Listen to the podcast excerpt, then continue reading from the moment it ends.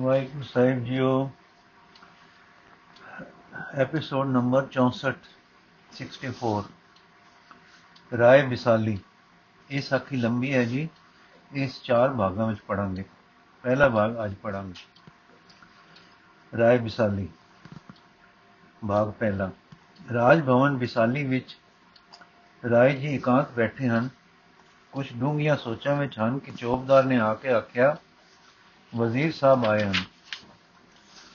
ਰਾਏ ਨੇ ਪਹਿਲੇ ਤਾਂ ਸੁਣੀ ਨਾ, ਫਿਰ ਸੁਣੀ ਤਾਂ ਸਮਝੀ ਨਾ, ਫਿਰ ਸਮਝੀ ਤਾਂ ਕਿਹਾ, ਅੱਛਾ, ਆਉਣ ਦਿਓ। ਵਜ਼ੀਰ ਆਇਆ, ਨਮਸਕਾਰ ਕੀਤੀ, ਚਰਨਾਂ ਵਿੱਚ ਬਹਿ ਗਿਆ ਤੇ ਆਖਣ ਲੱਗਾ, ਆਪ ਆਰਾਮ ਵਿੱਚ ਬੈਠੇ ਸਾਓ ਮੈਂ ਮੈਂ ਕੋਈ ਸੋਚ ਲੈ ਕੇ ਆਇਆ ਹਾਂ ਤੇ ਸੋਚ ਇਸ ਵੇਲੇ ਹਜ਼ੂਰ ਦੇ ਧਿਆਨ ਦੀ ਮੁਤਾਜ ਹੋ ਕੇ ਆਈ ਹੈ। ਇਸ ਕਰਕੇ ਕੁਵੇਲੇ ਮੈਂ ਆ ਖਿੱਚ ਦਿੱਤੀ ਹੈ। ਰਾਏ ਜੋ, ਜੇ ਤੋਖਲੇ ਵਾਲੀਆਂ ਗੱਲਾਂ ਦੀ ਆਵਾਜ਼ ਰਾਏ, ਜੇ ਤੋਖਲੇ ਵਾਲੀਆਂ ਗੱਲਾਂ ਦੀ ਆਗਤ ਭਾਗਤ ਸੋਚਾਂ ਦੇ ਤੋਸਿਆਂ ਨਾਲ ਤੁਸੀਂ ਨਾ ਕਰੋ ਤਾਂ ਕੌਣ ਕਰੇ? ਰਾਜ ਭਾਗ ਹੈ ਤਾਂ ਬਰਕਤ, ਪਰ ਇਹ ਬਰਕਤ ਸਿਰ ਪੇੜ ਦੀ ਝੋਲੀ ਵਿੱਚ ਵਸਦੀ ਹੈ। ਉਧਰ ਜਹਾਨ ਦੀ ਵਡਿਆਈ ਰਾਜਾ ਦੇ ਚਰਨ ਪੂਜਨ ਨੂੰ ਉੱਠ ਦੌੜਦੀ ਹੈ। ਉਧਰ ਜਮਾਨੇ ਦੇ ਤੋਖਲਿਆਂ ਦੇ ਪੈਰ ਰਾਜਾ ਦੇ ਮਸਤਕ ਨਾਲ ਠੁਕਰਦੇ ਹਨ। ਫਿਰ ਇੱਕੋ ਸੱਚ ਹੀ ਤਾਂ ਹੈ ਇਸ ਦੇ ਹੱਥ। ਸੋਚਦੇ ਹਾਂ ਤਾਂ ਸੋਚ ਸਿਰ ਪੀੜ ਚਾੜਦੀ ਹੈ, ਪਰ ਮੁਸ਼ਕਲਾਂ ਦੀ ਨਦੀ ਨੂੰ ਇਹੋ ਹੀ ਤਰ ਨਿਕਲਦੀ ਹੈ। ਹਾਂ, ਕਹੋ, ਨਵੀਂ ਆਈ ਸੋਚ ਦੀ ਮੁਤਾਜ ਗੱਲ। ਵਜ਼ੀਰ ਠੀਕ ਆਖਦੇ ਹੋ, ਪਰ ਜਿਸ ਹਾਸੇ ਖੇਡੇ ਤੇ ਕਾਵੇ ਦੀ ਵਕਤਤਰਤਾ ਵਕਤਤਰਤਾ ਨਾਲ ਤੁਸੀਂ ਤੋਖਲਿਆਂ ਦੀ ਜੀ ਆਇਆ ਤੇ ਵਿਦੈਗੀ ਦੀ ਪ੍ਰਾਹੁਣਚਾਰੀ ਨਿਭਾਉਂਦੇ ਹੋ, ਉਹ ਤੁਸਾਂ ਨੂੰ ਹੀ ਪਖਦੀ ਹੈ। ਰਾਜਨੀਤੀ ਤੇ ਕਾਵੇ ਰਸ ਤੁਸਾਂ ਹੀ ਇੱਕ ਮਿਆਨੇ ਪਾ ਕੇ ਪਹਿਨੇ ਹਨ। ਹਾਂ ਜਿਉ ਪਾਰ ਮਚ ਰਹੇ ਘੋਰ ਸੰਗਰਾਮ ਵਿੱਚੋਂ ਭੀਮਚੰਦ ਦਾ ਗੁਪਤ ਦੂਤ ਆਇਆ ਹੈ, ਗੁਪਤ ਸੰਦੇਸ਼ਾ ਲੈ ਕੇ। ਰਾਏ ਤਰਬਕ ਕੇ ਕੀ ਹੈ ਸੰਦੇਸ਼ਾ? ਕਿਸੇ ਦੇ ਨਚਾਏ ਨੱਚ ਰਹੀਆਂ ਪੁਤਲੀਆਂ ਦਾ ਅਹੋ ਅਧੋਗਤੀ ਅੱਗੇ ਤਾਂ ਰਾਜ ਤਖਤ ਸੂਲਾਂ ਦੀ ਛੇਜਾ ਕਹਿੰਦੀ ਸੀ ਤੇ ਰਾਜ ਦਾ ਤਾਜ ਸਿਰ ਪੀੜ ਦਾਤਾ ਬੂਝਾ ਕਹਿੰਦਾ ਸੀ। ਪਰ ਹੁਣ ਤਾਂ ਰਾਜ ਗੁਲਾਮੀ ਦਾ ਤੋਕ ਹੋ ਗਿਆ ਹੈ। ਹਾਂ, ਕੀ ਸੰਦੇਸ਼ਾ ਹੈ ਗੋਲੇ ਰਾਜਿਆਂ ਦਾ? ਵਜ਼ੀਰ, ਸੰਦੇਸ਼ਾ ਇਹ ਹੈ ਕਿ ਇਸ ਵੇਲੇ ਗੁਰੂ ਗੋਬਿੰਦ ਸਿੰਘ ਮੈਦਾਨ ਵਿੱਚ ਹੈ। ਉੱਪਰਲੇ ਤੇ ਪੂਰਬਲੇ ਪਾਸੇ ਵੱਲੋਂ ਅਸਾਂ ਸਾਰੇ ਰਾਜਿਆਂ ਘੇਰ ਰੱਖਿਆ ਹੈ ਤੇ ਹੇਠੋਂ ਸੂਬੇ ਸਰਹੰਦ ਨੇ ਸੈਨਾ ਨਾਲ ਘੇਰ ਲਿਆ ਹੈ। ਭਾਵੇਂ ਲੜ ਅਸਾਂ ਨਾਲ ਉਹ ਸੂਰਮਗਤੀ ਨਾਲ ਰਿਹਾ ਹੈ ਕਿ ਜਿਸ ਦੀ ਕਦੇ ਆਸ ਨਹੀਂ ਸੀ ਤੇ ਜੋ ਬੜੀ ਸੁਣੀ ਹੈ, ਡਿੱਠੀ ਨਹੀਂ ਸੀ, ਕਦੇ ਤਦ ਵੀ ਅਸੀਂ ਖੜੇ ਖੜੇ ਹਾਂ। ਜੇ ਕਦੇ ਪੱਛੋਂ ਵੱਲੋਂ ਨਦੀ ਪਾਰ ਹੋ ਤੁਸੀਂ ਆ ਲੜੋ, ਤਾਂ ਚਫੇਰਿਓਂ ਵੱਧ ਕੇ ਵਿੱਚ ਘੇਰ ਕੇ ਨਪੀੜ ਗਤੀਏ ਤਾਂ ਉਹ, ਤਾਂ ਉੱਠ ਰਹੀ ਅਗਨੀ ਜਿਸ ਨੇ ਸਾਰਾ ਬਨ ਸਾੜ ਘਟਣਾ ਹੈ, ਅਜੇ ਹੀ ਹਿਸ ਕੇ ਸਦਾ ਦੀ ਨੀਂਦਰੇ ਸੌ ਸਕਦੀ ਹੈ। ਰਾਏ ਠੰਡਾ ਸਾਰ ਲੈ ਕੇ। ਹਾਂ, ਸੋਚ ਕੇ ਹਾਂ, ਮੱਥੇ ਉੱਤੇ ਅੰਗੂਠੇ ਤੇ ਪਹਿਲੀ ਉਂਗਲ ਨਾਲ ਚੁੰਡੀ ਭਰ ਕੇ ਠੀਕ ਅੱਖਾਂ ਮੀਟ ਕੇ ਹੂੰ, ਫਿਰ ਤੱਕ ਕੇ ਹਾਂ, ਸੌ ਸਕਦੀ ਹੈ ਸਦਾ ਦੀ ਨੀਂਦਰੇ। ਫਿਰ ਤੁਸੀਂ ਕੀ ਵਿਚਾਰ ਕੀਤੀ ਹੈ? ਵਜੀ ਸਾਡਾ ਇਸ ਜੰਗ ਵਿੱਚ ਸੂਬਾ ਸਰਹੰਦ ਦੀ ਕੁਮਕ ਤੇ ਨਾ ਜਾਣਾ ਭਾਵੇਂ ਉਸ ਮੰਗਾਰਿਆ ਨਹੀਂ, ਚੰਗਾ ਤਾਂ ਨਹੀਂ ਹੈ ਨਾ, ਪਰ ਇਸ ਚੰਗਾ ਤਾਂ ਨਹੀਂ ਹੈ ਨਾ, ਪਰ ਇਸ ਬਲਦੇ ਅਲਾਮੇ ਵਿੱਚ ਆਪੇ ਛਾਲ ਮਾਰ ਦੇਣੀ ਦੀ ਰਾਜਨੀਤੀ ਨਹੀਂ ਹੈ। ਪਰੰਤੂ ਹੁਣ ਦਾ ਸਦਾ ਚਾਹੋ ਗੁਪਤ ਹੈ, ਜੇ ਖਾਲੀ ਮੁੜੇ ਤਾਂ ਭਾਈਚਾਰੇ ਵਿੱਚ ਸੁਭਕੀ ਹੈ ਤੇ ਸੂਬੇ ਦੀਆਂ ਅੱਖਾਂ ਵਿੱਚ ਕੋਤਾਹੀ ਗਿਣੀ ਜਾਵੇਗੀ। ਰਾਏ ਠੀਕ, ਮੱਥਾ ਘੁੱਟ ਕੇ। ਇਹ ਤਾਂ ਹੋਈਆਂ ਨਾ ਮੁਸ਼ਕਲਾਂ। ਇਹਨਾਂ ਦਾ ਉਪਰਾਲਾ ਕੀ ਲੱਭਾ ਨੇ? ਵਜ਼ੀਰ ਝਿਜਕ ਕੇ, ਨਾ ਨਾ ਕਰੀਏ ਕੁਝ ਦਿਖਾਵਾ ਕਰ ਦਈਏ, ਵਿੱਚੋਂ ਕੁਝ ਨਾ ਕਰੀਏ। ਰਾਏ ਕਿਵੇਂ ਅੱਖਾਂ ਮੀਟ ਕੇ ਤੇ ਚਿਹਰੇ ਤੇ ਰੰਗ ਵਟੀਚ ਕੇ? ਹਾਂ, ਕਿਵੇਂ? ਵਜ਼ੀਰ ਇਸ ਨੂੰ ਤਾਂ ਕਹੀਏ, ਹਾਂ, ਕਿ ਕੱਲ ਕੁਝ ਫੌਜ ਲੈ ਕੇ ਚਲੀਏ, ਪਰ ਗੁਰੂ ਜੀ ਨੂੰ ਮੈਂ ਗੁਪਤ ਗੱਲ ਸਮਝਾ ਦਿਆਂ ਕਿ ਅਸਾਂ ਲੜਨਾ ਨਹੀਂ। ਤੁਸੀਂ ਸਾਡਾ ਫਿਕਰ ਨਾ ਕਰੋ ਤੇ ਦੋਹੀ ਪਾਸੇ ਰਹਿ ਆਓ। ਦੋਹੀ ਪਾਸੇ ਰਹਿ ਆਵੇ। ਰਾਏ, ਦੋਹੀ ਪਾਸੇ ਰਹਿ ਆਵੇ। ਹਾਂ, ਹੁੰਦੇ ਦੋ ਹੀ ਪਹਿਲੂ ਹਨ। ਹਲ ਇਹੋ ਖਿਆਲਿੰਦਾ ਹੈ ਕਿ ਦੋਹੀ ਪਾਸੇ ਰਹਿ ਆਵੇ। ਪਰ ਰਹਿ ਆਉਂਦੀ ਨਹੀਂ, ਤੇ ਅਕਸਰ ਦੋਹੀ ਪਾਸੇ ਹੀ ਗਵਾਚ ਜਾਂਦੀ ਹੈ। ਹਾਂ, ਇੱਕ ਪਾਸੇ ਹੋਇਆ ਇੱਕ ਪਾਸੇ ਰਹਿ ਆਉਂਦੀ ਹੈ। ਪਰ ਇਹ ਨੀਤੀ ਨਹੀਂ, ਨੀਤੀ ਤੇ ਉੱਪਰ, ਨੀਤੀ ਤੇ ਉਪਰੋਂ ਸੱਥਾ ਮਮਾ ਦੇ ਵਿੱਚੋਂ ਅਟੰਕ ਦੁਵਲਿਓ। ਹਾਂ, ਵਜ਼ੀਰ, ਰਾਜਪੂਤ, ਹਾਂ, ਅਸੀਂ। ਕੁਝ ਸਾਡਾ ਨਾਮਣਾ ਤੇ ਸੂਰਬੀਰਤਾ ਦਾ, ਕੁਝ ਭਲਾਈ ਦਾ ਬੜੀ ਕਠਨਤਾ ਹੈ। ਵਜ਼ੀਰ ਉਹ ਰਾਜਪੂਤੀਆਂ ਗਈਆਂ। ਹੁਣ ਤਾਂ ਤੋਖਲੇ ਹਨ ਕਿ ਕਿਵੇਂ ਰਾਜ ਬਚ ਰਹਿਣ। ਜਿਸ ਮੁੱਲੇ ਬਚਨ ਸੋ ਬਚਨ ਤਾਣ ਹੁੰਦਾ ਹੈ ਏਕੇ ਵਿੱਚ, ਰਲ ਬਹਿਣ ਵਿੱਚ। ਸੈਂਕੜੇ ਰਾਜੇ, ਹਿੰਦੂ ਰਾਜੇ ਸਾਰੇ ਇਕੱਠੇ ਹੋ ਜਾਣ ਤਾਂ ਚੁਗਤਾ ਕੀ ਹੈ? ਪਰ ਸਾਰੇ ਮਾਰਿਆਂ ਨੂੰ ਮਾਰਿਆਂ ਸਾਨੂੰ ਸਵਾਰਥ ਨੇ ਵਕ ਵਖੇਵਿਆਂ ਨੇ। ਰਾਏ ਠੀਕ, ਪਰ ਫਿਰ ਕਿਵੇਂ ਕਰੀਏ? ਇਹ ਕਹੇ ਕਿ ਰਾਜੇ ਨੇ ਨੈਣ ਬੰਦ ਕਰ ਲਏ। ਵਜ਼ੀਰ ਮੈਨੂੰ ਤਾਂ ਉਹ ਸੁਝੀ ਹੈ। ਰਾਏ ਭਲਾ ਜੇ, ਗੁਰੂ ਜੀ ਸਾਡੇ ਸੰਦੇਸ਼ੇ ਤੇ ਯਕੀਨ ਨਾ ਕਰਨ ਕਿਉਂਕਿ ਮੇਰੇ ਭਰਾ ਰਾਜੇ ਕਈ ਵੇਰ ਝੂਠੀਆਂ ਸੁਗੰਧਾਂ ਕਰ ਚੁੱਕੇ ਹਨ ਤੇ ਨਦੀ ਠਿਲਦਿਆਂ ਹੀ ਸਾਡੇ ਤੇ ਟੁੱਟ ਪੈਣ ਤਾਂ ਸਾਰੇ ਅਸੀਂ ਤਾਂ ਮਾਰੇ ਗਏ ਭੰਗ ਦੇ ਬਾੜੇ ਫੇਰ ਵਜ਼ੀਰ ਸੋਚ ਕੇ ਤੇ ਅਸੀਂ ਪਾਰ ਉਤਰੀਏ ਹੀ ਤਾਂ ਜੇ ਮੈਂ ਪਹਿਲਾਂ ਗੁਰੂ ਜੀ ਨੂੰ ਸਮਝਾਵਾਂ, ਬਚਨ ਲੈ ਆਵਾਂ, ਅਸੀਂ ਤਾਂ ਝੂਠ ਨੂੰ ਰਾਜਨੀਤੀ ਦੀ ਨਹੀਂ ਸਮਝਦੇ ਹਾਂ, ਪਰ ਉਹ ਤਾਂ ਰੱਬ ਵਾਲੇ ਹਨ ਜੋ ਕਹਿੰਦੇ ਹਨ ਪੱਥਰ ਤੇ ਲੀਕ ਹੁੰਦਾ ਹੈ ਉਹ ਤਾਂ ਕੋਲੋਂ ਕਦੇ ਨਹੀਂ ਫਿਰਨ ਲੱਗੇ। ਰਾਏ ਠੀਕ ਹੈ ਪਰ ਸਾਨੂੰ ਵੀ ਹੋਰ ਨਾ ਮੰਗੋ ਪਾਜੀ ਤਾਂ ਸਮਝ ਲੈਣਗੇ ਨਾ ਉਹ ਗੁਰੂ ਜੀ। ਵਜੀਰ ਫਿਰ ਇਸ ਦਾ ਕੀ ਡਰ ਹੈ? ਜੇ ਸਮਝਣ ਸਮਝਣ ਜੋ ਸਮਝਣ ਸਮਝਣ ਸਾਡੀ ਦੁਵੱਲੀ ਰਹਿ ਆਓ। ਰਾਏ ਪਰ ਮੈਂ ਪਾਜੀ ਨਹੀਂ ਆ ਮੈਂ ਇਨਸਾਨ ਹਾਂ ਰਾਜਪੂਤ ਹਾਂ। ਮੈਂ ਜਾਣਦਾ ਹਾਂ ਕਿ ਗੁਰੂ ਸੱਚ ਤੇ ਖੜਾ ਹੈ ਅਦੁਖਣ ਤੇ ਅਦੋਸ਼ ਹੈ ਦੇਸ਼ ਤੇ ਪਰਜਾ ਦਾ ਹਿਤਕਾਰੀ ਹੈ ਉਸ ਦੇ ਜੁਦ ਸਾਰੇ ਧਰਮ ਜੁਦ ਹਨ। ਮਲੇਛਾਂ ਦੀ ਗੁਲਾਮੀ ਦੀ ਜੰਜੀਰੀ ਕੱਟਣ ਲਈ ਆਪਾ ਹੂਲ ਰਿਹਾ ਹੈ। ਹਾਂ, ਉਹ ਮਰਦ ਹੈ, ਪੂਰਾ ਆਣ ਵਾਲਾ, ਸ਼ਾਨ ਵਾਲਾ ਬਚਨ ਵਾਲਾ ਜਿੰਦ ਹੁਲਣੋਂ ਨਾ ਜਿੱਚਣ ਵਾਲਾ, ਕਦੇ ਬਦੀ ਤੇ ਕੁਛੜ ਨਹੀਂ ਚੜਦਾ ਕਦੇ ਪਾਪ ਦੇ ਵੇੜੇ ਨਹੀਂ ਵੜਦਾ। ਹਾਂ, ਉਹ ਆਪਣੇ ਆਪ ਵਿੱਚ ਸੁਖੀ ਹੈ। ਸੁੱਖਾਂ ਨੂੰ ਪਿੱਠ ਦੇ ਕੇ ਦੁੱਖਾਂ ਦੇ ਵੇੜੇ ਆਪ ਵੜਦਾ ਤੇ ਦੁੱਖਾਂ ਨੂੰ ਵੰਗਾਰ ਵੰਗਾਰ ਕੇ ਉਹਨਾਂ ਨਾਲ ਘੁੰਦਾ ਹੈ। ਉਸ ਦੀ ਨਜ਼ਰ ਵਿੱਚ ਆਪ ਨੂੰ ਪਾਜੀ ਬਣਾਉਣਾ, ਮਰਨ ਸੀ ਅਗਦੀ ਮਰ ਜਾਣਾ ਹੈ। ਉਹ ਮੌਤ ਇੱਕ ਛਿੰਨ ਦਾ ਤਸੀਹਾ ਹੈ, ਇਹ ਮੌਤ ਛਿੰਨ ਛਿੰਨ ਦੀ ਮੌਤ ਹੈ। ਹਾਂ, ਜਿਨੀਆਂ ਕੁ ਛਿੰਨਾ ਹੋਰ ਜਿਉਣਾ ਰਹਿਣਾ ਹੈ, ਜਿਉਂਦੇ ਰਹਿਣਾ ਹੈ, ਮਰਦੇ ਹੀ ਰਹਿਣਾ ਹੈ ਅਤੇ ਇਸ ਦਾ ਨਕਸ਼ਾ ਨਾਲ ਲੈ ਜਾਣਾ ਹੈ। ਮੌਤ ਦੇ ਘਾਟ ਤੋਂ ਵੀ ਪਾਰ ਆਪਣੇ ਨਾਲ। ਦਸ, ਮੈਂ ਇਸ ਮਰ ਕੇ ਵੀ ਨਾ ਮਿਟ ਸਕਣ ਵਾਲੀ ਮੌਤ, ਮੋਤੇ ਕਿਵੇਂ ਮਰਾਂ? ਰਾਏ ਜੀ ਤੇ ਨੈਣ ਬਦਲ ਗਏ। ਰੋ ਪਲਟ ਕੇ ਫੇਰ ਬੰਦ ਹੋ ਗਏ। ਵਜ਼ੀਰ ਕਮ ਗਿਆ। ਝੂਠ ਦੀ ਕੰਨ ਤੇ ਉਸ ਦੀ ਨੀਤੀ ਦੀ ਮਾੜੀ ਇਸ ਹਨੇਰੀ ਦੇ ਬੁੱਲੇ ਨਾਲ ਡੋਲ ਖਲੋਤੀ। ਰਾਏ। ਹੁਣ ਫੇਰ ਨਿਰਮਲ ਹੋਏ ਨੈਣਾਂ ਨਾਲ ਤੱਕ ਕੇ, ਹਾਂ ਵਜ਼ੀਰ ਜੀ, ਕੀ ਹੈ ਹਾਲ ਉਸ ਮੁਸ਼ਕਲ ਦਾ ਜੋ ਲਿਆਏ ਹੋ? ਵਜ਼ੀਰ, ਫਿਰ ਤਾਂ ਰਸਤਾ ਸਾਫ਼ ਹੈ, ਵੱਡਿਆਂ ਵਾਲਾ। ਅਸੀਂ ਦੂਤ ਨੂੰ ਨਾ ਕਰਦੇ ਹਾਂ ਕਿ ਭਈ ਸਾਥੋਂ ਇਹ ਗੱਲ ਹੋਣੀ ਕਿ ਤੁਸੀਂ ਆਖਦੇ ਹੋ ਮੁਸ਼ਕਲ ਹੈ, ਇਸ ਬਦਲੇ ਜੋ ਆਵੇਗੀ ਸਾਂਗੇ ਲੋੜ ਪਈ ਸੁਰਖ ਰੋਈ ਨਾਲ ਸਨਮੁਖ ਹੋ, ਸੂਰਮੀਲਤਾ ਦੇ ਚੰਦ ਨੂੰ ਚਾਰ ਚੰਦ ਹੋਰ ਲਾ ਟੁਰਾਂਗੇ ਰਾਏ, ਹਾਂ, ਕਹਿ ਦਿਓ ਦੂਤ ਨੂੰ ਕਿ ਅਸੀਂ ਭਰਾਵਾਂ ਨਾ ਆ ਆ ਵਜ਼ੀਰ ਗੱਲ ਟੁੱਕੇ ਪਰ ਰਾਜਨ ਆਪ ਨੂੰ ਗੁਰੂ ਨਾਲ ਇੰਨਾ ਪੱਕ ਕਿਉਂ ਹੋ ਰਿਹਾ ਹੈ? ਰਾਏ ਗੁਰੂ ਨਾਲ ਪੱਕ, ਸੱਚ ਨਾਲ ਪੱਕ, ਧਰਮ ਨਾਲ ਪੱਕ, ਨਿਰਦੋਸ਼ਤਾ ਨਾਲ ਪੱਕ, ਗੁਰੂ ਨਾਲ ਪੱਕ ਕੋਈ ਨਹੀਂ। ਨਹੀਂ, ਗੁਰੂ ਨਾਲ ਵੀ ਪੱਕ ਹੈ। ਗੁਰੂ ਜੋ ਹੋਇਆ, ਜੇ ਗੁਰੂ ਹੋਵੇ ਰਾਜਾ, ਪਖਵਾਦੀ, ਭੂਮੀਆਂ, ਤਾਂ ਤਾਂ ਤੋਲਾ, ਦੁੱਖਾਂ, ਗੁਰੂ ਹੈ ਸੱਚਾ ਆਪ ਗੁਰੂ। ਸਦਾ ਖੜਾ ਨੇਕੀ ਉੱਤੇ, ਉਸ ਲਈ ਕੀ ਸੋਚਾਂ? ਗੁਰੂ ਦਾ ਪੱਕ ਸਾਰੇ ਭਲਿਆਂ ਦਾ ਧਰਮ ਹੈ। ਵਜ਼ੀਰ ਕਿਵੇਂ ਸਹੀ ਕੀਤਾ ਨੇ ਕਿ ਗੁਰੂ ਹੈ ਗੁਰੂ? ਗੁਰੂ ਹੈ ਸੱਚ। ਰਾਏ, ਅਸਾਂ ਦੀ ਅਸਾਂ ਦੀ ਵਾਰ ਦਾ ਗੁਟਕਾ ਹਿੰਦੀ ਵਿੱਚ ਲਿਖਿਆ ਹੋਇਆ। ਅੱਗੇ ਧਰ ਕੇ ਵਜ਼ੀਰ, ਇਹ ਪੜ ਇਹ ਹੈ ਝੂਠ, ਕਪਟ, ਫਰੇਬ, ਬਨਾਵਟ ਅਤੇ ਗਿਰਾਓ ਦੇ ਰੋਗਾਂ ਦੀ ਚਿਕਿਤਸਾ ਦੀ ਪੋਥੀ। ਵਜ਼ੀਰ ਨੇ ਪੋਥੀ ਲੈ ਕੇ ਅਦਬ ਨਾਲ ਸਿਰ ਤੇ ਰੱਖੀ ਤੇ ਮੱਥੇ ਨਾਲ ਲਾਈ। ਰਾਏ, ਸਿਰ ਤੇ ਰੱਖੀ ਤਾਂ ਮੈਂ ਡਿੱਠੀ, ਪਰ ਜੇ ਇਸ ਨੂੰ ਕਲੇਜੇ ਵਿੱਚ ਰੱਖੇ ਤਾਂ ਆਪ ਪਿਆ ਵੇਖੇਗਾ। ਵਜ਼ੀਰ ਜਿਵੇਂ ਹੁਕਮ ਹੈ ਹੋਸੀ ਜਾਪਦਾ ਹੈ ਕਿ ਇਸਨੇ ਗੁਰੂ ਗੌਰਵਤਾ ਆਪ ਨੂੰ ਦਾਨ ਕੀਤੀ ਹੈ, ਸ਼ੁਭ ਹੋਇਆ ਹੈ, ਹੁਣ ਕਿਵੇਂ ਆ ਗਿਆ ਹੈ? ਰਾਏ ਕਹਿ ਦਿਓ ਕਿ ਮੈਂ ਬਰਾਵਾਂ ਤੋਂ ਨਾਬਰ ਨਹੀਂ, ਪਰ ਮੇਰੇ ਭਾਗਾਂ ਵਿੱਚ ਲਿਖਿਆ ਹੈ ਕਿ ਮਹਾਭਾਰਤ ਦੇ ਯੁੱਧ ਵਿੱਚ ਮੈਂ ਉਹਨਾਂ ਦੇ ਹਿੱਸੇ ਆਇਆ ਸਾਂ, ਜਿਨ੍ਹਾਂ ਦੇ ਭਾਗ ਕ੍ਰਿਸ਼ਨ ਜੀ ਆਏ ਹਨ। ਇਹ ਥੋੜੇ ਜਿਹੇ ਅੱਖਰ ਕਿਸੇ ਅਹਿਲ ਸੁਰ ਨਾਲ, ਕਿਸੇ ਨੈਣਾ ਦੀ ਤੇਜਮਈ ਦਮਕ ਨਾਲ, ਜੇ ਕਿਸੇ ਜਬੇ ਭਰੇ ਚਿਹਰੇ ਦੀ ਮਨਤ ਨਾਲ ਕਹੇ ਗਏ ਹਨ, ਸਨ।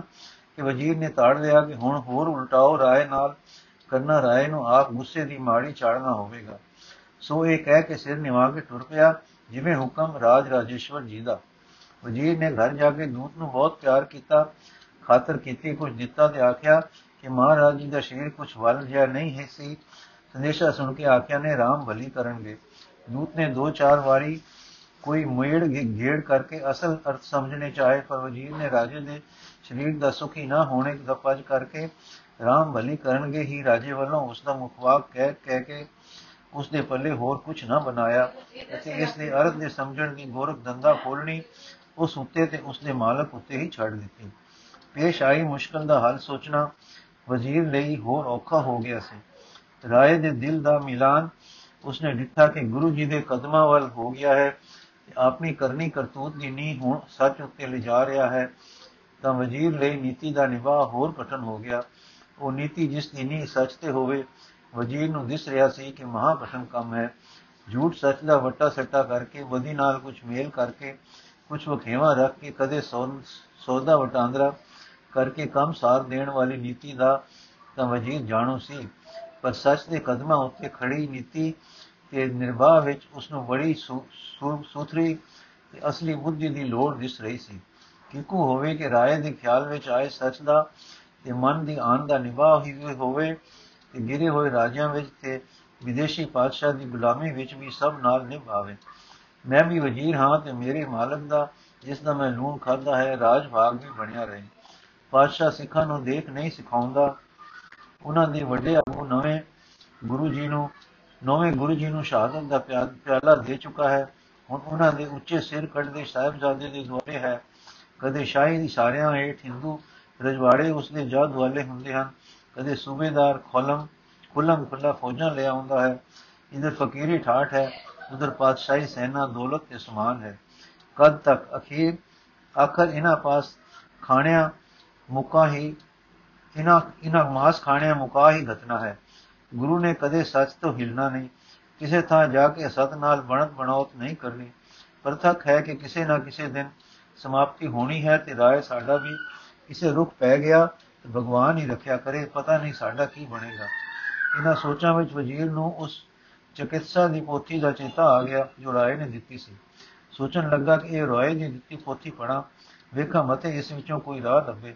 ਹੋਵੇ ਨਾ ਤਾਂ ਇਹ ਥਾ, ਇਹ ਤਾਂ ਥੋ ਪਵੇ ਕਿ ਰਾਏ ਦੇ ਖਿਆਲਾਂ ਦਾ ਅਸਰਾ ਅੱਜਕੱਲ ਕਿਸ ਪ੍ਰਕਾਰ ਦੇ ਵਿਚਾਰਾਂ ਤੇ ਹੈ।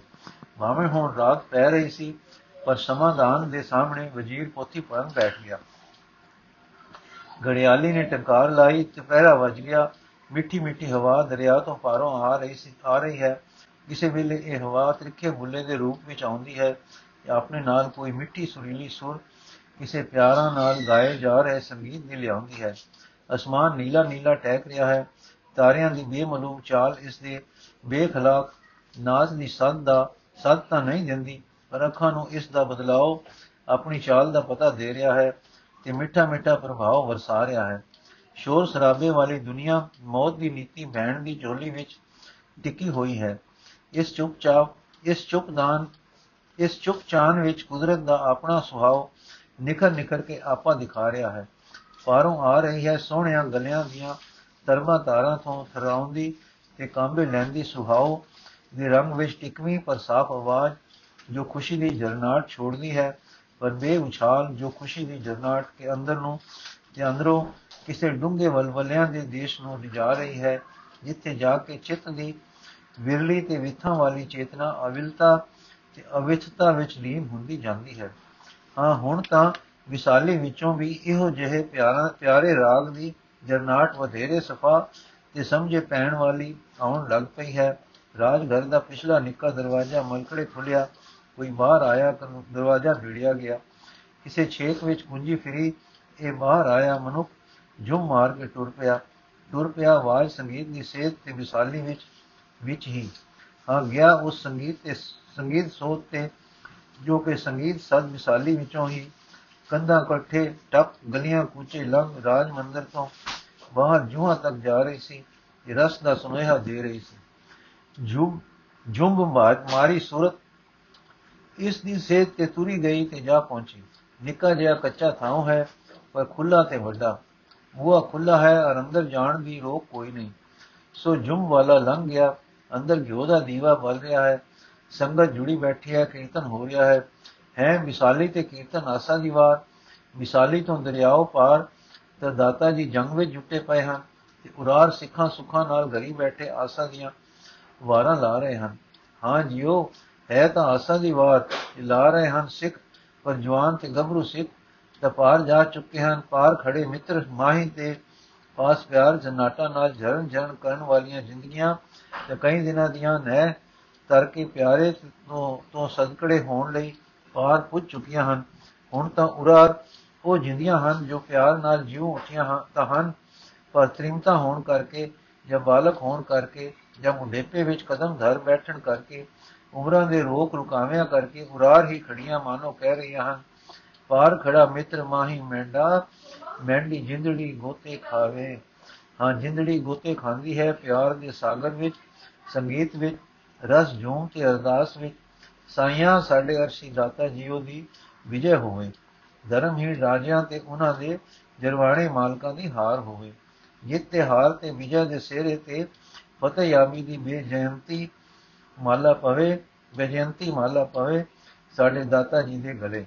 ਹਾਂ, ਕਾਮਯਾਬੀ ਦਾ ਟੁੱਲਾ, ਤੁਰਲਾ ਲੈ ਲਟਕੇ, ਸੋਹਣੀਆਂ ਕਲੀਆਂ ਵਾਲੀ ਦਸਤਾਰ ਵਿੱਚ, ਤੇ ਹਾਰ ਦਾ ਤੱਕ ਪਵੇ ਧਰਮਹੀਣਾ ਦੇ ਤੇ ਜਰਵਾਣਿਆਂ ਦੇ ਗਲੇ। ਹਾਂ ਸ਼ਿਕਸ ਦੀ ਧੂੜੀ ਉੱਡੇ ਇਹਨਾਂ ਮੁਕਾਲੇ ਮੱਥਿਆਂ ਤੇ। ਜਿਉ ਜੀ ਮਿਸਾਲੀ ਦੀਆਂ ਸਿੰਘਣੀਆਂ ਬੱਚੇ ਤੇ ਬਿੜ ਧਰਮਸ਼ਾਲਾ ਵਿੱਚ ਐਉਂ ਆਸਾ ਦੀ ਵਾਰ ਲਗਾ ਰਹੇ ਹਨ ਤੇ ਅਰਦਾਸ ਕਰ ਰਹੇ ਹਨ। ਪਾਰ ਗਏ ਰਣ ਤੱਤੇ ਵਿੱਚ ਆਪਣੇ ਵੀ ਸਤਗੁਰਾਂ ਦੇ ਸਦਾ ਅਮਰ ਅਟਲ ਲੱਗਣ ਵਾਲੇ ਆਸਾ ਦੀ ਵਾਰ ਦੇ ਦੀਵਾਨ ਵਿੱਚ ਜੁੜੇ ਬੈਠੇ ਹਨ। ਪਾਰਲੇ ਕੀਰਤਨ ਦੀਆਂ ਧੁਨਾ ਮਿੱਠੀ ਹਵਾ ਦੇ ਕਿਸੇ ਕਿਸੇ ਵੇਲੇ ਦੇ ਤ੍ਰਿਖੇ ਬੁਲਿਆਂ ਦੇ ਕੰਧਾੜਿਆਂ ਤੇ ਚੱਕਰ ਚੜ ਚੜ ਕੇ ਉਰਾੜ ਦੇ ਦੀਵਾਨ ਨੂੰ ਰਿਝਾ ਰਹੀਆਂ ਸੁਰਾਂ ਦੇ ਨਾਲ ਵਸਲ ਪਾ ਕੇ ਕੀਵੀਆਂ ਹੋ ਕੇ ਦਿਲਾਂ ਵਿੱਚ ਲੰਗ ਲੰਗ ਇਲਾਹੀ ਪ੍ਰੇਮ ਦੀਆਂ ਜਨਾਟਾਂ ਨੂੰ ਦੁਬਾਲਾ ਕਰ ਰਹੀਆਂ ਹਨ। ਹਾਂ, ਇਹ ਹੈ ਵੇਲਾ ਇਸ ਨੂੰ ਕਹਿੰਦੇ ਹਨ ਅੰਮ੍ਰਿਤ ਵੇਲਾ। ਅੰਮ੍ਰਿਤ ਵਰਸ ਲਿਆ ਹੈ, ਅੰਮ੍ਰਿਤ ਸਿੰਜਰ ਰਿਹਾ ਹੈ, ਅੰਮ੍ਰਿਤ ਰਸ ਦੇਸ਼ ਵਿੱਚ ਲਿਜਾ ਰਿਹਾ ਹੈ। ਸੁਰਤਾਂ ਰੂਪੀ ਵੱਖੋ ਵੱਖਰੀਆਂ ਧਰਮਾਂ ਨੂੰ। ਮਾਇਆ ਮਦ ਮਾਇਆ ਮਦ ਵਿੱਚ ਸਦਾ ਸੁੱਤੇ ਵਜ਼ੀਰ ਸਾਹਿਬ ਸੁਖ, ਨੀਂਦ ਸਮਿਆ ਕਰਦੇ ਸਨ ਲੋਕ ਪਰ ਅੱਜ ਨਹੀਂ ਸੌ ਸਕੇ। ਪਾਰ ਜੰਗ ਹੋ ਰਿਹਾ ਹੈ, ਜੰਗ ਦਾ ਕੀ ਪਤਾ ਹੈ? ਕਿਸ ਪਾਸੇ ਦੇ ਝੱਕੜ ਜਲ ਦੇਵੇ, ਜੋਲ ਦੇਵੇ? ਕੌਣ ਰਾਹ ਗੁਜਰੂ ਤੇ ਅਟੰਗ ਖੜਾ ਖਾਮ ਖਾ ਅੜ ਕੇ ਆ ਜਾਵੇ। ਇਹੋ ਜਿਹੀਆਂ ਗੱਲਾਂ ਰੋਜ਼ ਸੋਚਿਆ ਕਰਦੇ ਸਨ। ਪਰ ਅੱਜ ਤਾਂ ਵਜ਼ੀਰ ਸਾਹਿਬ ਦੇ ਮਗਜ਼ ਲਈ ਇੱਕ ਝੱਕੜ ਹੀ ਮਾਨੋ ਝੂਲ ਪਿਆ। ਕੀ ਹੋਵੇਗਾ? ਕਿੰਨ ਨਿਭੇਗੀ? ਸੋਚਾਂ ਮਨ ਜੋ ਸੌਣ ਨਹੀਂ ਦਿੰਦੀਆਂ ਸਨ। ਫਿਰ ਵਜ਼ੀਰ ਜੀ ਰਾਏ ਜੀ ਦੀ ਦਿੱਤੀ ਪੋਥੀ ਪੜ੍ਹਦੇ ਹਨ ਕਿ ਮਤੇ ਕੋਈ ਰਾਹ ਲੱਭ ਪਏ। ਪਰ ਉਸ ਵਿੱਚ ਦੱਸੇ ਉਪਦੇਸ਼ ਤਾਂ ਹੋਰ ਦੇਸ਼ ਨੂੰ ਲੈ ਟੁਰੇ ਤੁਰੇ ਪਲਾਣੇ ਪੌਣ ਵੇ ਘਰ ਰੰਗੀ ਹਰਮ ਸਵਾਰਿਆ। ਕੋਠੇ ਮੰਡ ਮਾੜਿਆ ਲਾਇ ਬੈਠੇ ਕਰ ਪਾਸਾਰਿਆ। ਚੀਜ਼ ਕਰਨ ਮਨ ਭਾਵਦੇ ਹਰ ਪੁਜਨ ਨਾਹੀ ਹਾਰਿਆ। ਕਰ ਪੁਰਮਾਸ਼ ਖਾਇਆ ਵੇਖ ਮਹਿਲ ਮਰਨ ਵਿਸਾਰਿਆ। ਜਦ ਆਈ ਜੋ ਬਨ ਹਾਰਿਆ ਜਦ ਆਈ ਜੋ ਬਨ ਹਾਰਿਆ। ਵਜੀਰ ਜੀ ਵਿਚਾਰ ਵਿੱਚ ਸਨ ਕੇ ਹਵਾ ਦੇ ਬੁੱਲੇ ਨੇ ਪਿਛਲਾ ਪਤਰਾ ਫ਼ਰਕ ਦਿੱਤਾ, ਫੇਰ ਨਜ਼ਰ ਪੈ ਗਈ ਪੜ ਚੁੱਕੀਆਂ ਤੁਕਾਂ ਉਤੇ। ਲਵ ਪਾਪ ਦੋਇ ਰਾਜਾ ਮਹਿਤਾ ਕੂੜ ਹੋਆ ਸਿਕਦਾਰ ਕਾਮ ਨੇਬ ਸਦ ਪੁੱਛਿਏ ਬੈ ਮੈਂ ਕਰੇ ਵਿਚਾਰ। ਅੰਧੀ ਰਹਿਤ ਗਿਆਨ ਵਿਹੂਣੀ, ਪਾਏ ਮਰੇ ਮਰੇ ਮੁਰਦਾਰ। ਹੈ ਮਨਾ, ਇਹ ਤਾਂ ਮੂਰਤ ਹੈ ਸਾਰੀ ਪਰਜਾ ਦੀ। ਹਵਾ ਨੇ ਫੇਰ ਪਿਛਲਾ ਪੰਨਾ ਫ਼ਰਕ ਦਿੱਤਾ। ਕੂੜ ਰਾਜਾ, ਕੂੜ ਪਰਜਾ, ਕੂੜ ਸਭ ਸੰਸਾਰ।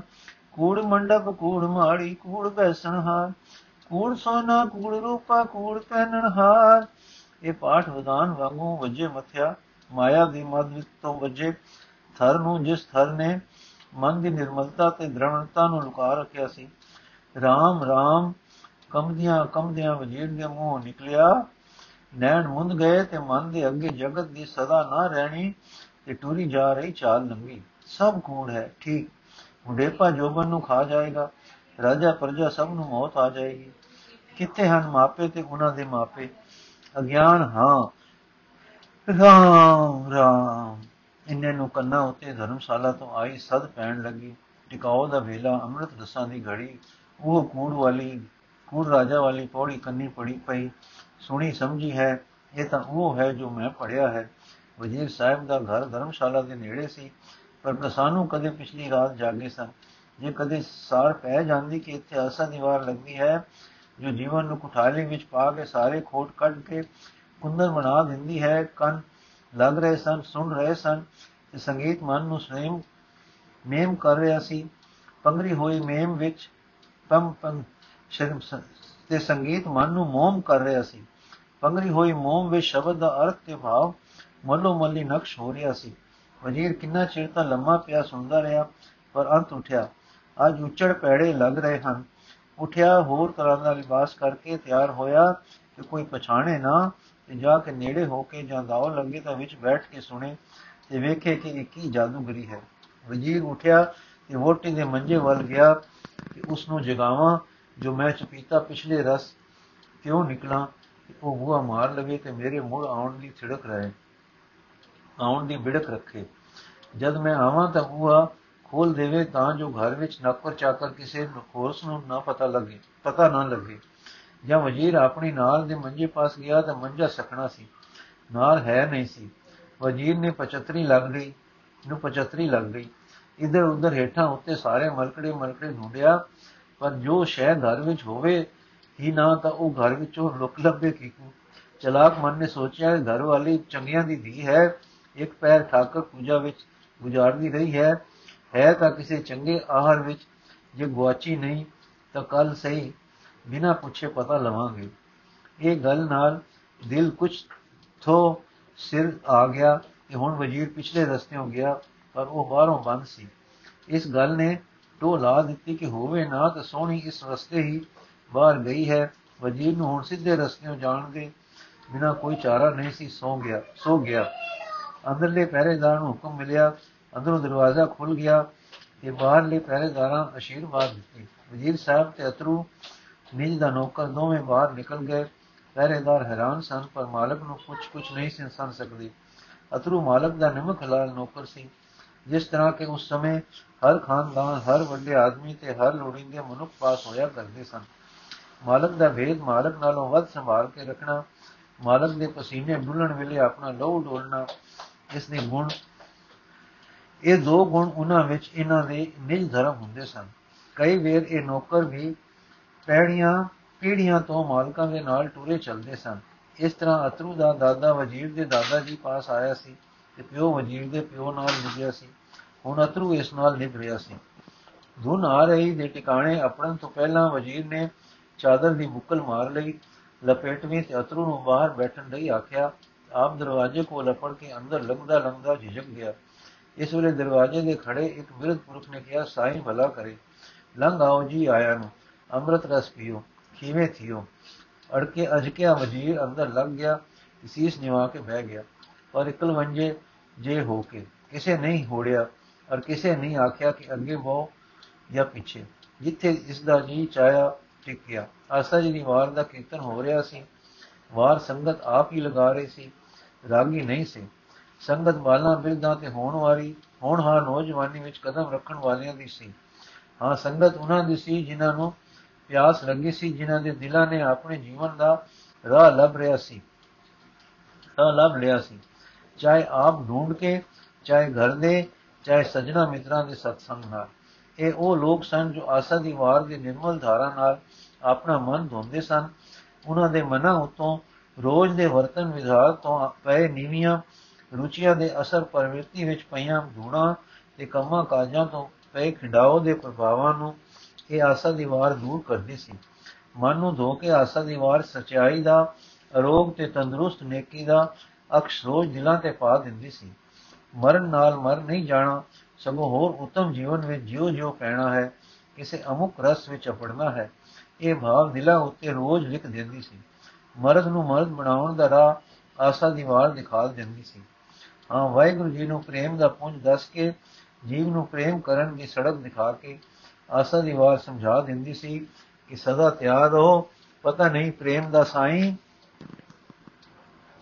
ਕਿਹੜੇ ਵੇਲੇ ਟੁੱਟਦਾ ਹੈ।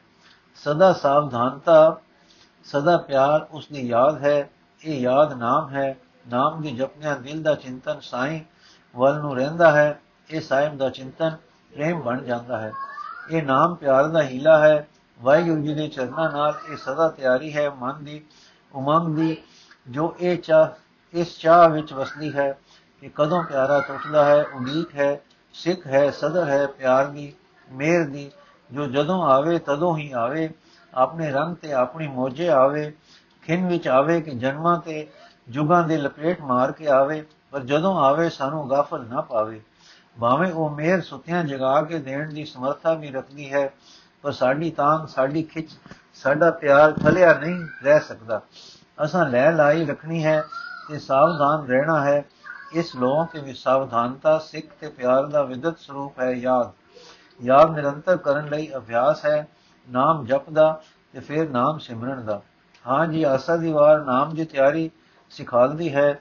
ਜੇ ਯਾਦ ਕਰਦੇ ਆ ਯਾਦ ਜੋ ਪ੍ਰੇਮ ਦਾ ਸਰੂਪ ਹੈ ਹੁਲਾਰੇ ਮਾਰੇ ਨਾਲ ਹੀ ਦੱਸਦੀ ਹੈ ਕਿ ਜੇ ਇਹ ਪ੍ਰੇਮ ਪ੍ਰਵੇਦਿਆ ਤੇਰੇ ਸੁਭ ਗੁਣ ਤੇ ਨਿਰਮਲਤਾਈਆਂ ਨਾਮ ਲਈ ਤਿਆਰੀ ਹਨ।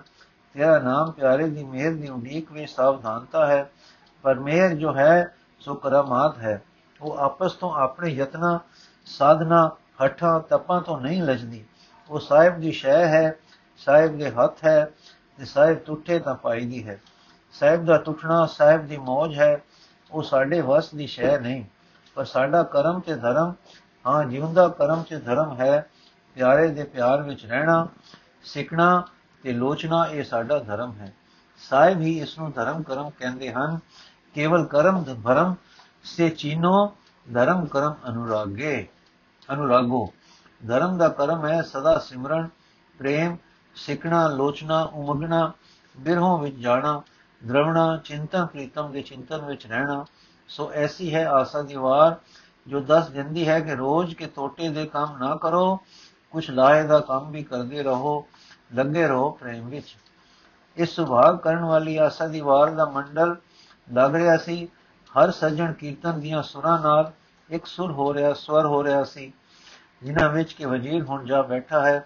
ਚਾਹੇ ਵਜ਼ੀਰ ਦਾ ਮਨ ਰਾਜਨੀਤੀਆਂ ਨਾਲ ਫੈਣੀ ਵਾਂਗੂ ਹੈ, ਫੈਣੀ ਵਾਂਗੂ ਹੋ ਰਿਹਾ ਸੀ, ਪਰ ਕੀਰਤਨ ਦਾ ਅਸਰ ਤੇ ਨਾਮੀ ਪੁਰਖਾਂ ਦੀ ਇਕੱਤਰਤਾ ਦਾ ਪ੍ਰਭਾਵ ਆਪ ਦਾ ਆਪਣਾ ਅਸਰ ਰੱਖਦਾ ਹੈ।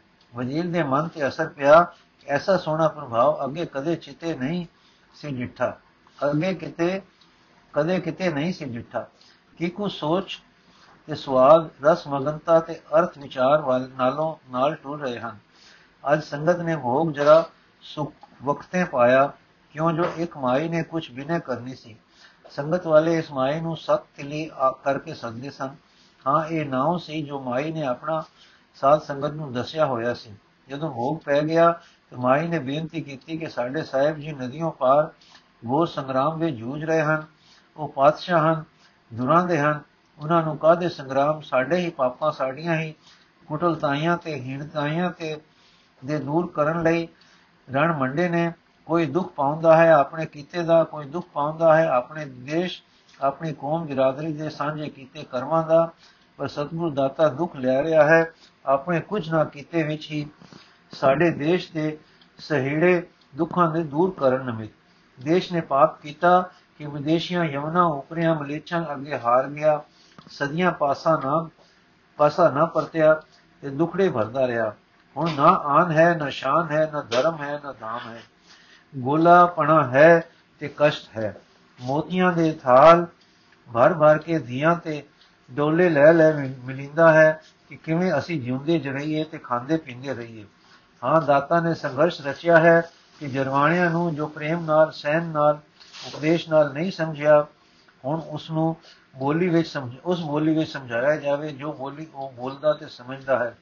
ਉਸ ਦੀ ਬੋਲੀ ਵਿੱਚ ਜ਼ੋਰ ਹੈ, ਸੋ ਜ਼ੋਰ ਤੋੜਨ ਲਈ ਸੱਚ ਤੇ ਖੜਾ ਜ਼ੋਰ ਹੁਣ ਉਸ ਨੂੰ ਹੋਸ਼ ਲਿਆਵੇਗਾ। ਵੀਰਨ ਜੀਓ, ਸੰਗਤ ਦੇ ਗੱਭਰੂ, ਕੋਈ ਦਾਤਾ ਜੀ ਦੀ ਸੇਵਾ ਵਿੱਚ ਸਫਲ ਹੋ ਰਹੇ ਹਨ। ਪਿੱਛੇ ਤੁਸੀਂ ਹੋ ਬਿਰਤ ਤੇ ਅਸੀਂ ਹਾਂ। ਅਬਲਾ ਤੇ ਬਲ ਫੜ ਰਹੇ, ਬਾਲ ਤੇ ਕੁਮਾਰ। ਪਰ ਸਾਡੇ ਵਿੱਚ ਵੀ ਦਾਤੇ ਨੇ ਤੇਜ ਪਾਇਆ ਹੈ। ਲਹੂ ਸਾਡਾ ਹੁਣ ਸਰਦ ਨਹੀਂ ਰਿਹਾ। ਉਬਲਦਾ ਹੈ ਕਿ ਅਸੀਂ ਵੀ ਕੁਝ ਕਰੀਏ। ਸੰਗਤ ਆਗਿਆ ਦੇਵੇ ਤਾਂ ਕੁਝ ਰਸਦ ਦੀ ਸੇਵਾ ਕਰੀਏ। ਉੱਥੇ ਲੋੜ ਨਹੀਂ, ਉੱਥੇ ਬੇਪਰਵਾਹ। ਸਾਹਿਬ ਹੀ ਹੈ, ਪਰ ਸਾਡੀ ਪਰਵਾਹ ਵਾਲੀ ਚਾਕਰੀ ਹੈ। ਇਹ ਕਹਿਣ ਨਾਲ ਸਭ ਨੇ ਕਿਹਾ, ਵਾਹ ਵਾਹ, ਧਨ ਸਾਧ ਸੰਗਤ। ਧਨ ਸਾਧ ਸੰਗਤ ਹੈ। ਧਨ ਮਾਈ ਸਤ ਤਿਲੀ, ਮਾਈ ਸਾਈ ਰਜਾਈ, ਸਾਰੇ ਖੀਸੇ ਉਛਲ ਪਏ, ਜੋ ਸਾਰਿਆਂ ਸਭ ਨੇ ਦਿੱਤਾ। 250 ਰੁਪਇਆ ਹੋ ਗਿਆ। ਉਹ ਮਾਇਆ ਮਾਈ ਨੇ ਲੈ ਲਈ ਕਿ ਸਾਰਾ ਪ੍ਰਬੰਧ ਮੈਂ ਆਪ ਕਰਾਂਗੀ। ਕਿਸੇ ਨੂੰ ਨਹੀਂ ਫੁਰਿਆ ਕਿ ਮਾਈ ਤੋਂ ਰਸੀਦ ਲਓ, ਕੋਈ ਰਖਵਾਲੀ ਕਰੋ। ਜੋ ਹੋਵੇ, ਸਾਰੇ ਆਸਾ ਜੀ ਦੀ ਵਾਰ ਦੇ ਬੱਚੇ ਹਨ ਦੋਪ ਚੁੱਕੇ ਹਨ ਤੇ ਇੱਕੋ ਪਰਿਵਾਰ ਹਨ, ਆਤਮ ਮੰਡਲ ਦਾ। ਵਜ਼ੀਰ ਨੂੰ ਫਿਕਰ ਹੋਇਆ ਕਿ ਕਿਤੇ ਮੇਰੀ ਪਛਾਣ ਨਾ ਹੋ ਜਾਏ। ਦਿਨ ਚੜ ਰਿਹਾ ਹੈ, ਉਹ ਤਾਂ ਸ਼ੀਸ਼ ਨਿਵਾ ਕੇ ਚਾਦਰੇ ਦੀ ਮੁੱਕਲ ਵਿੱਚ ਹੀ ਖਿਸਕੰਤ ਹੋ ਗਿਆ। ਜੁਮ ਵਾਲਾ ਮਾਈ ਦੇ ਥੋੜੇ ਵਾਕ ਹੀ ਸੁਣ ਕੇ ਟੁਰ ਚੁੱਕਾ ਸੀ, ਪਰ ਜਿੱਥੇ ਕਿ ਉਹ ਬੈਠਾ ਸੀ, ਉਸ ਤੋਂ ਥੋੜੀ ਦੂਰ ਪਰੇ ਇੱਕ ਰੁਮਾਲ ਵਿੱਚ ਬੱਦੀ ਗੰਢ ਪਈ ਸੀ, ਜਿਸ ਨੂੰ ਮਾਇਆ ਇਕੱਠੀ ਕਰਨ ਵਾਲੇ ਨੇ ਚੁੱਕਿਆ। ਇਸ ਨੂੰ ਖੋਲਣ ਤੇ ਕੁਝ ਮੋਹਰਾ ਤੇ ਇੱਕ ਕਾਗਜ਼ ਮਿਲਿਆ। ਕਾਗਜ਼ ਤੇ ਲਿਖਿਆ ਸੀ, ਇਹ ਮਾਇਆ ਸੇਵਾ ਵਿੱਚ ਸਫਲ ਕਰਨੀ ਸਾਧ ਸੰਗਤ ਦੀ ਮਿਹਰ ਹੈ। ਕਿਸੇ ਨੂੰ ਪਤਾ ਨਾ ਲੱਗਾ ਕਿ ਇਹ ਗੰਢ ਕੌਣ ਧਰ ਗਿਆ ਹੈ। ਕੜਾ ਪ੍ਰਸ਼ਾਦ ਵਰਤਾ ਕੇ ਸੰਗਤ ਵਿਦਾ ਹੋਈ। ਮਾਈ ਸਤ ਕੇ ਲਈ ਆਪਣੇ ਅਤ ਸਾਧੇ ਦਿਵਾਸ ਵਿੱਚ ਸਾਦਗੀ ਦੀ ਸੂਰਤ ਵੀ ਮਾਇਆ ਲੈ ਕੇ ਟੁਰ ਗਈ। ਅਜੇ ਤੱਕ ਸੰਗਤ ਨੂੰ ਪਤਾ ਨਹੀਂ ਸੀ ਕਿ ਮਾਈ ਕਿਸ ਘਰੋਂ ਹੈ, ਕਿੱਥੋਂ ਆਉਂਦੀ ਤੇ ਜਾਂਦੀ ਹੈ। ਪਰ ਧਨ ਸਰਲ ਹੋ ਗਏ। ਹਿਰਦੇ, ਕਿਸੇ ਨੂੰ ਸੰਸਾ ਵੀ ਨਹੀਂ ਕਿ ਮਾਇਆ ਸਤਗੁਰ ਦੇ ਚਰਨਾਂ ਵਿੱਚ ਅਪੜੇਗੀ ਕਿ ਨਹੀਂ। ਵਾਹਿਗੁਰੂ ਜੀ ਕਾ ਖਾਲਸਾ ਵਾਹਿਗੁਰੂ ਜੀ ਕੀ ਫਤਿਹ। ਦੂਜਾ ਹਿੱਸਾ ਅਸੀਂ ਕੱਲ ਪੜਾਂਗੇ ਜੀ।